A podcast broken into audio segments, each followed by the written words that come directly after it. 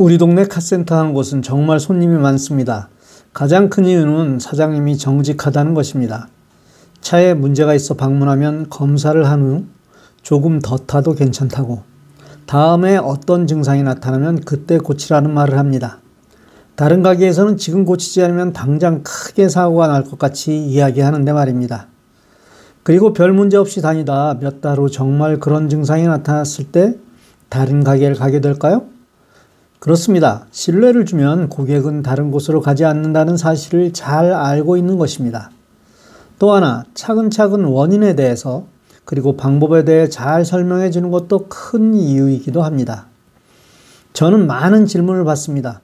정확한 대답을 해주기 위해 원리에 대해 이야기하려 하면 그냥 답만 알려달라는 것입니다. 그런데 그렇게 하면 곧 또 질문을 해올 게 뻔한데 그런 설명은 듣기 싫다는 것입니다. 이상하게 돈을 내는 곳에서는 겸손한데 그렇지 않은 곳에서는 당당합니다. 며칠 전 스라생 카톡방을 만들기 위해 메시지를 보냈습니다.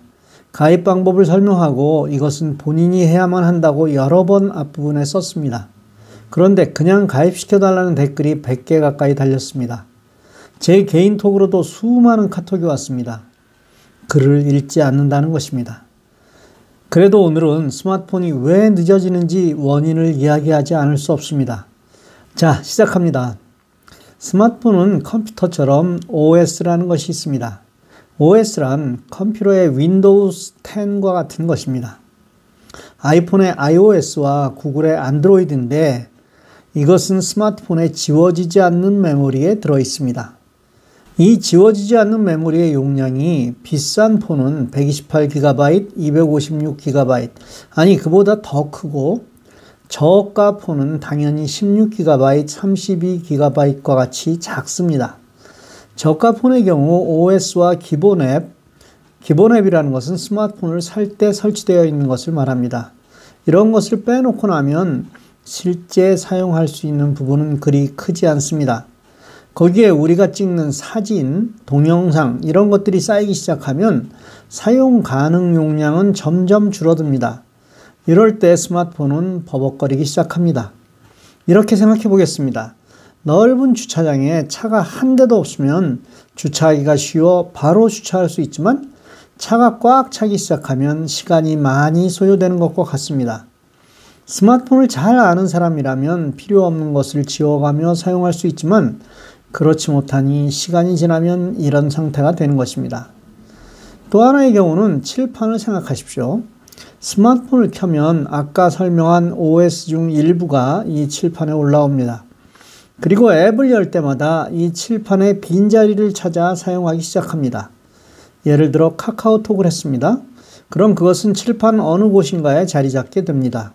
그런데 다시 유튜브를 동작시켰습니다. 그럼 카카오톡은 칠판에서 지워졌나요?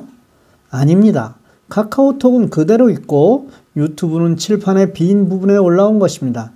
이렇게 하나하나 사용하다 보면 어느새 칠판이 빽빽하게 되겠죠? 당연히 빈자리를 찾으려니 시간이 걸리는 것이고요. 이제 원인은 이해하셨나요? 예, 원인을 알아야 해결할 수 있는 것입니다. 이번엔 치료 방법을 말씀드리죠.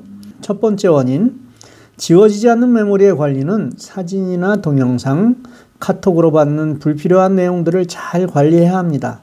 사진이나 동영상은 클라우드에 저장되므로 내 스마트폰에는 필요한 것만 남겨두면 됩니다. 쓸데없는 것은 계속 지워야 넉넉한 공간이 확보됩니다. 두 번째 원인인 지워지는 메모리, 즉 칠판은 자주 지우면 됩니다. 지우는 방법이요? 예, 스마트폰을 껐다 켜면 됩니다. 전원이 꺼지면 칠판에 있던 모든 내용이 지워지기 때문입니다. 마치 예전 학창시절에 주번이 쉬는 시간마다 칠판을 지우듯 말입니다. 물론 이것을 자동으로 해주는 방법이 있는데 스마트폰을 원하는 요일, 시간에 자동으로 껐다 켜주는 것입니다. 이것은 나중에 device care에서 설명하겠습니다. 이 방법을 배우기까지는 수동으로 며칠에 한 번씩 다시 시작을 하십시오. 아이폰은 전원 끄기를 하고 다시 켜야 합니다. 아직도 복잡하고 어려우신가요? 이런 과정을 겪지 않는 방법은 없습니다. 첫 번째 원인은 비싼 폰을 사면 해결되지만 둘째 원인은 비싼 폰이라도 마찬가지이기 때문입니다. 이렇게 설명했는데도 이해가 안 되신다면 그건 아직도 제 탓입니다. 더 쉽게 설명할 방법을 찾아야만 합니다. 문제는 해결책을 얻는 열쇠입니다. 문제가 있어야 발전이 있습니다. 코로나 바이러스에서 완치된 사람이 있어야 예방약을 만들 수 있는 것과 마찬가지로 말입니다. 신뢰가 필요합니다. 여러분이 저를 신뢰하고 저도 여러분을 신뢰해야 합니다. 하루 10분. 이 공부를 충실하게 두 달만 계속한다면 여러분의 실력은 자신도 모르는 사이에 남을 가르칠 만큼 쌓여 있게 될 것입니다. 저요? 그만큼 자료가 있냐고요? 그건 걱정하지 마시고요. 그런데 놀라운 일이 있습니다.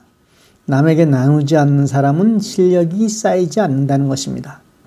안 믿으실지 몰라도 수십 년 강의를 해온 저는 이 원칙을 확신합니다. 오늘 배운 것을 나누십시오. 가능하면 많이 나누십시오. 감사합니다. 다음 시간에 또 뵙겠습니다.